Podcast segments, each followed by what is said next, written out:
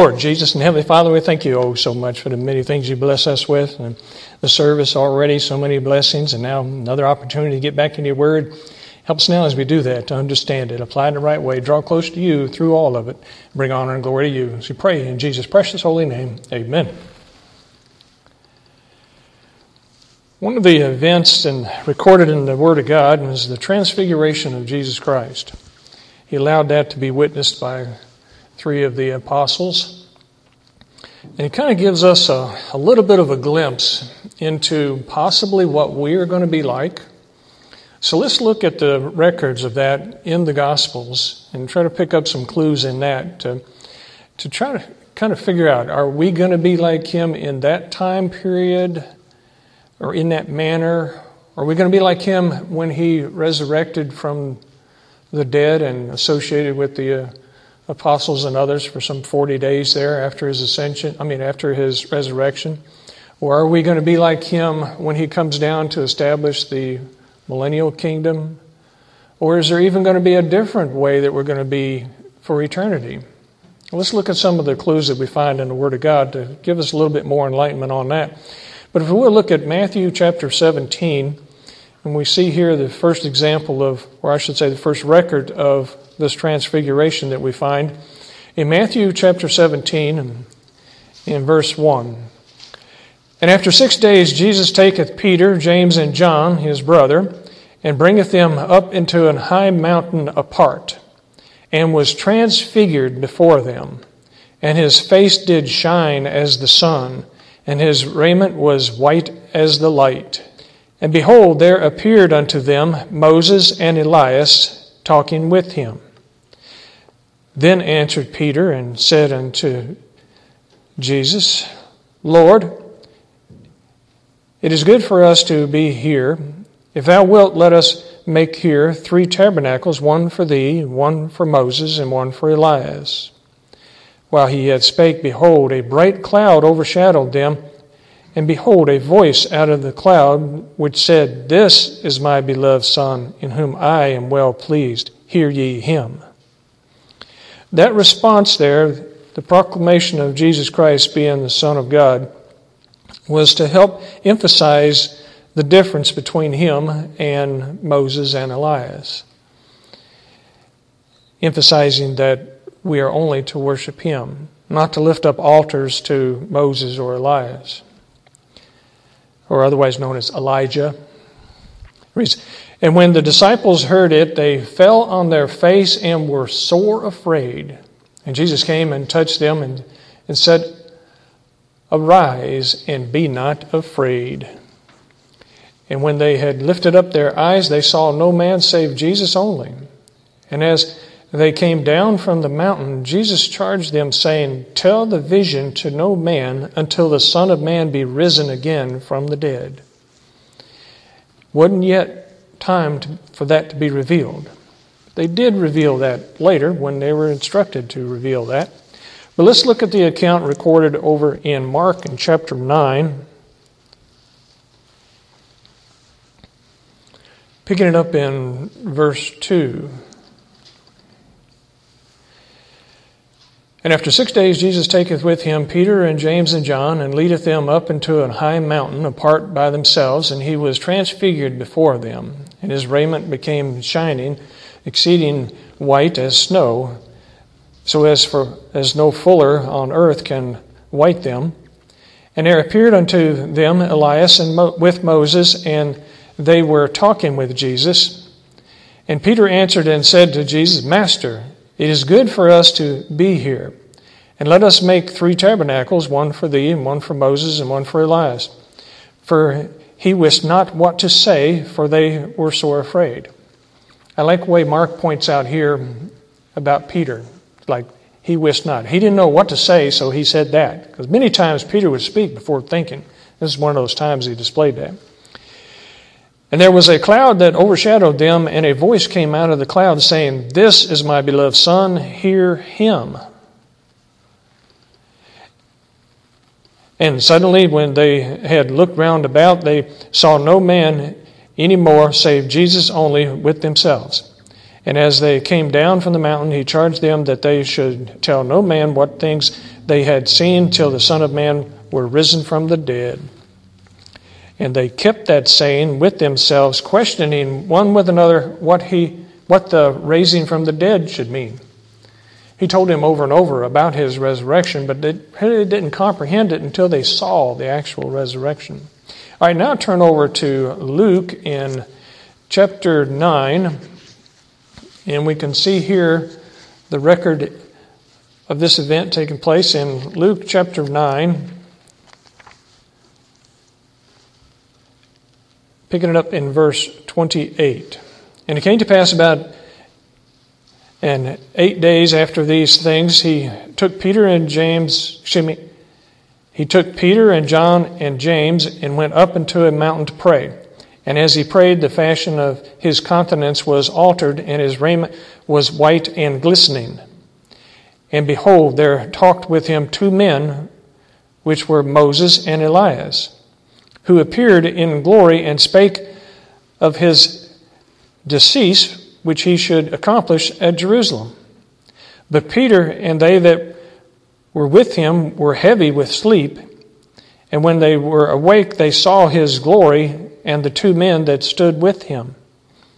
And it came to pass, as they departed from him, Peter said unto Jesus, Master, it is good for us to be here, and let us make three tabernacles, one for thee, and one for Moses, and one for Elias, not knowing what he said. While he thus spake, there came a cloud and overshadowed them, and they feared as they entered into the cloud. And there came a voice out of the cloud, saying, This is my beloved Son, hear him.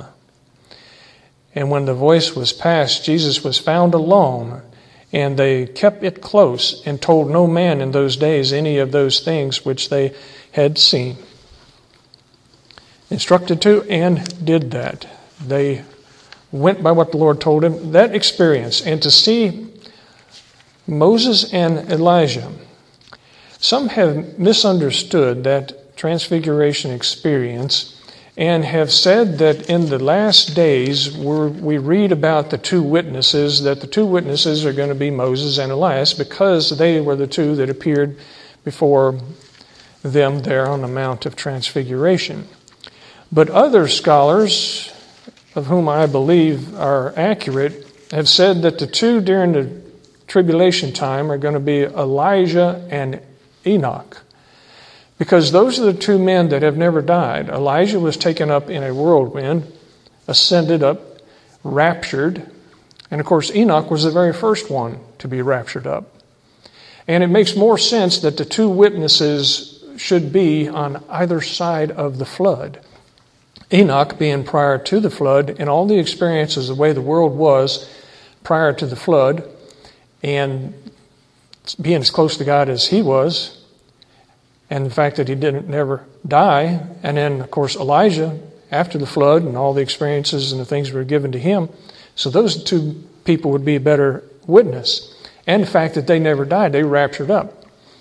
And we know the Word of God tells us that everyone is going to die, for it's appointed unto man once to die, and after this the judgment. Those two men have never died, so they've gone come down and will die at the midpoint of the tribulation time, when they are killed and left laying in the streets for three days, and then they're given their glorified bodies. They rise up and ascend up to the Father. So in that, it makes more sense that it's not going to be Moses and Elijah; it's going to be Enoch and Elijah as the two witnesses during the tribulation time. A little side note there through all this here, but now if you will turn to Second Peter in chapter one and pick it up in verse sixteen here.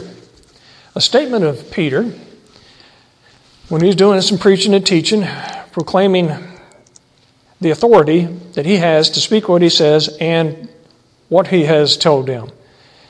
In Second Peter chapter one, verse sixteen, for we have not followed cunningly devised fables when we made known unto you the power and coming of our Lord Jesus Christ, but were eyewitnesses of his majesty. For he received from God the Father honor and glory when there came such a voice to him from the excellent glory This is my beloved Son, in whom I am well pleased. See, they heard that themselves, personally heard that. And this voice which came from heaven, we heard when we were with him in the holy mount. That Mount of Transfiguration is what he's speaking of there.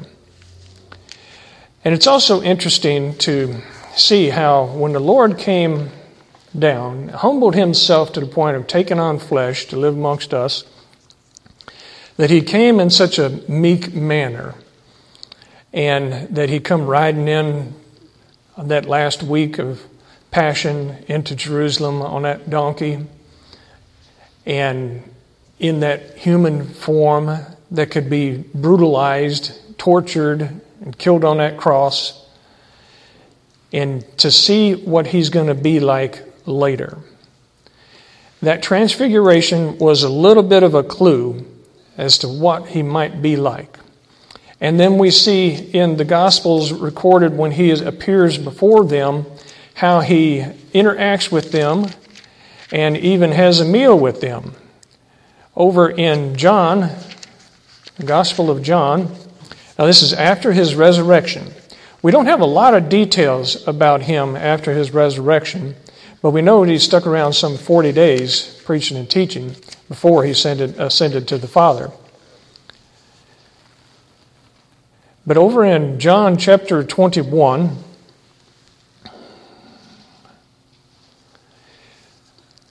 the apostles went out to go fishing,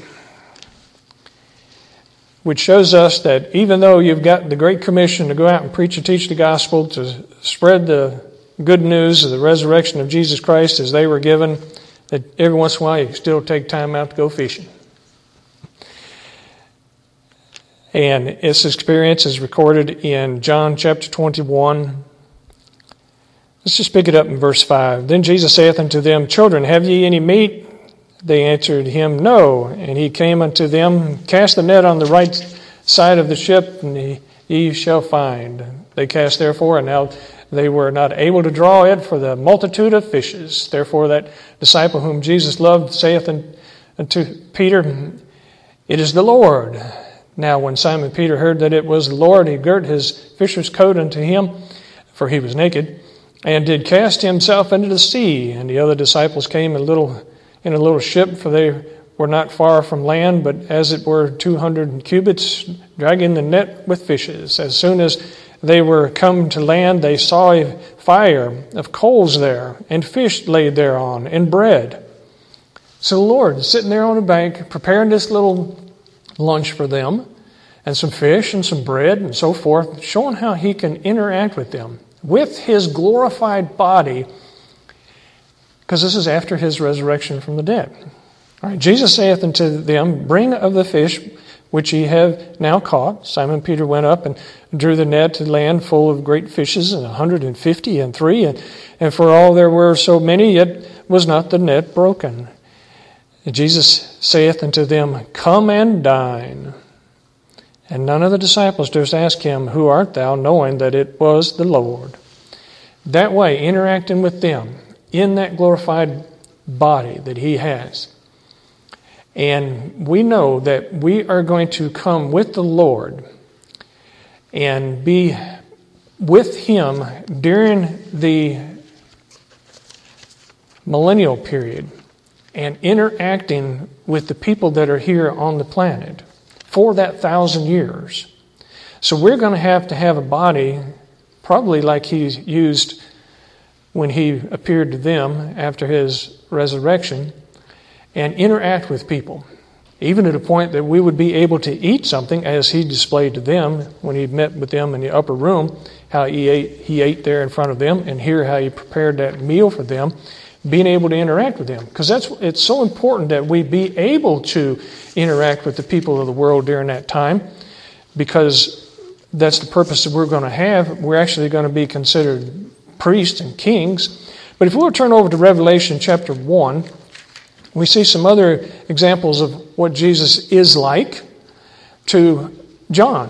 When John was given the vision and the experience of the revelation of Jesus Christ, as recorded in the book of Revelation, in Revelation chapter one, picking it up in verse ten, where it reads, I was in the Spirit, this is John, the Apostle John, on the Lord's day, and heard behind me a great voice as of a trumpet, saying, I am Alpha and Omega, the first and the last. What thou seest write in a book, and send it unto the seven churches which are in Asia, and unto Ephesus, and unto Smyrna, and unto Pergamos, and unto Thyatira, and unto Sardis, and unto Philadelphia, and unto Laodicea. And I turned to see the voice that spake with me. And being turned, I saw seven golden candlesticks, and in the midst of the seven candlesticks, one like unto the Son of Man, clothed with a garment down to the foot, and girt about the paps with a golden girdle. His head was, excuse me, his head and his hairs were white like wool, as white as snow, and his eyes were as a flame of fire, and his feet like unto fine brass, as if they burned in a furnace, and his voice as the sound of many waters. And he had in his right hand seven stars, and out of his mouth went a sharp two-edged sword, and his countenance was as the sun shineth in his strength. And when I saw him, I fell at his feet as dead, and he laid his right hand upon me, saying unto me, Fear not, I am the first and the last. Of course, that's Jesus Christ. He's the only one that can say that. I am he that liveth and was dead, and behold, I am alive forevermore. Amen. And have the keys of hell and of death. He has the keys. He has the power. He has the authority of judgment, the ultimate judge. As we see in Revelation chapter nineteen, the next description of the image of Jesus Christ. In Revelation chapter nineteen, picking it up in verse eleven. And I saw heaven open, and behold, a white horse, and he that sat upon him was called Faithful and True, and in righteousness he doth judge the, and make war. His eyes were as a flame of fire, and on his head were many crowns, and he had a name written that no man knew but he himself. And he was clothed with a vesture dipped in blood, and his name is called the Word of God, as we see recorded in the Gospel of John in chapter one, the Word that was made flesh and dwelt among us. And the armies which were in heaven followed him upon white horses, clothed in fine linen, white and clean. These armies are those that have passed away, that are born-again Christians, that are coming back with him to establish the millennial kingdom. And out of his mouth goeth a sharp sword, that with it he should smite the nations, and he will he shall rule them with a rod of iron, and he treadeth the winepresses of the fierceness and wrath of Almighty God. And he had on his vesture and on his thigh a name written, King of Kings and Lord of Lords. And I saw an angel standing in the sun, and he cried with a loud voice, saying to all the fowls that fly in the midst of the heaven, Come and gather yourselves together unto the supper of the great God, that he, ye may eat the flesh of kings, and the flesh of captains, and the flesh of mighty men, and the flesh of horses, and the, of them that sat on them, and the flesh of all men, both free and bond, both small and great. That image that he saw, that experience that he had, and we see over in chapter twenty, in verse six, Blessed and holy is he that hath part in the first resurrection. On such the second death hath no power, but they shall be priests of God and of Christ, and shall reign with him a thousand years. So we will reign with Jesus Christ for a thousand years during that what we know as the millennial kingdom, the millennial period. That millennial means thousand, that time period. So we will have to have a body that can interact with others during that time period. We don't know exactly what we are going to be like, but we do know that we are going to be like Jesus Christ. We see the example of those that are riding on horses, coming with him in the armies. We've been given that. We've been given examples of and records of how Jesus Christ interacted with others. throughout the experiences that they had, seeing all that. It's got to be a wondrous thing to go through. But also we see over in First John in chapter three, small epistle of John, First John chapter three. This is the one that gives us a clue that we might be going through various changes of body. We know that this body that we have now is a corruptible body. We've been told that we will not have this corruptible body and enter into the kingdom of God with this corruptible body. We'll be transfigured into a new body, which we'll read about. But here we see a clue about the changing of our bodies. It is, behold, what manner of love the Father hath bestowed upon us, that we should be called the sons of God. Therefore, the world knoweth us not, because it knew him not. As we see in the small epistle of John, in chapter three, beloved, now are we the sons of God, sons and daughters, of course, and it doth not yet appear what we shall be. Doesn't yet appear. John is writing this. John saw Jesus Christ in the transfiguration. John saw Jesus Christ after he rose from the dead, right before his ascension, all the way to that point. He saw him, interacted with him, that forty days. But here it says, it did not yet appear. So he's not certain exactly what it's going to be like. Beloved, now are we the sons of God, and it doth not yet appear what we shall be. But we know that when he shall appear, we shall be like him, for we shall see him as he is. We will be like him. So however he chooses to be, in whatever stage of the future that there is, he is going to allow his brothers and sisters in Christ, his family, to be like him. When he shall appear, we shall be like him, for we shall see him as he is. And every man that hath this hope in him purifieth himself, even as he is pure. So we need to live by his example. We need to walk like he walked, act like he acted, and know that we are going to be like him. And that is so awesome that he, the one who spoke everything into existence with all his abilities to change himself into whatever form he wants to change himself, is going to allow us to be like him through the various stages that we have to look forward to in the future. Because this time is just a flash. This time is a vapor and wind, as James talks about. But as we said over in First Corinthians, we see a little bit more of how we got to change. This body cannot endure the work that we have ahead for us to do. In First Corinthians chapter fifteen, a place that people go to so often concerning our receiving of a glorified body, in picking it up in verse fifty-one. First Corinthians fifteen fifty-one reads, behold, I show you a mystery. We shall not all sleep, but we shall be, we shall all be changed. In a moment, in a twinkling of an eye. That's quicker than a, a blink of an eye. At the last trump. For the trumpet shall sound, and the dead shall be raised incorruptible, and we shall be changed. For this corruptible must put on incorruption, and this mortal must put on immortality. Now, corruptible means can wither away, decay, rot, diminish, like the bodies we have now. We cannot have this kind of body. It will not endure. It's not strong enough. It's not capable of doing what needs to be done in the next phases that we have ahead of us. For this corruptible must put on incorruption, and this mortal must put on immortality. That means a body that will not die, an eternal body. For when this corruptible shall have put on incorruption, and this mortal shall have put on immortality, then shall be brought to pass the saying that is written, death is swallowed up in victory.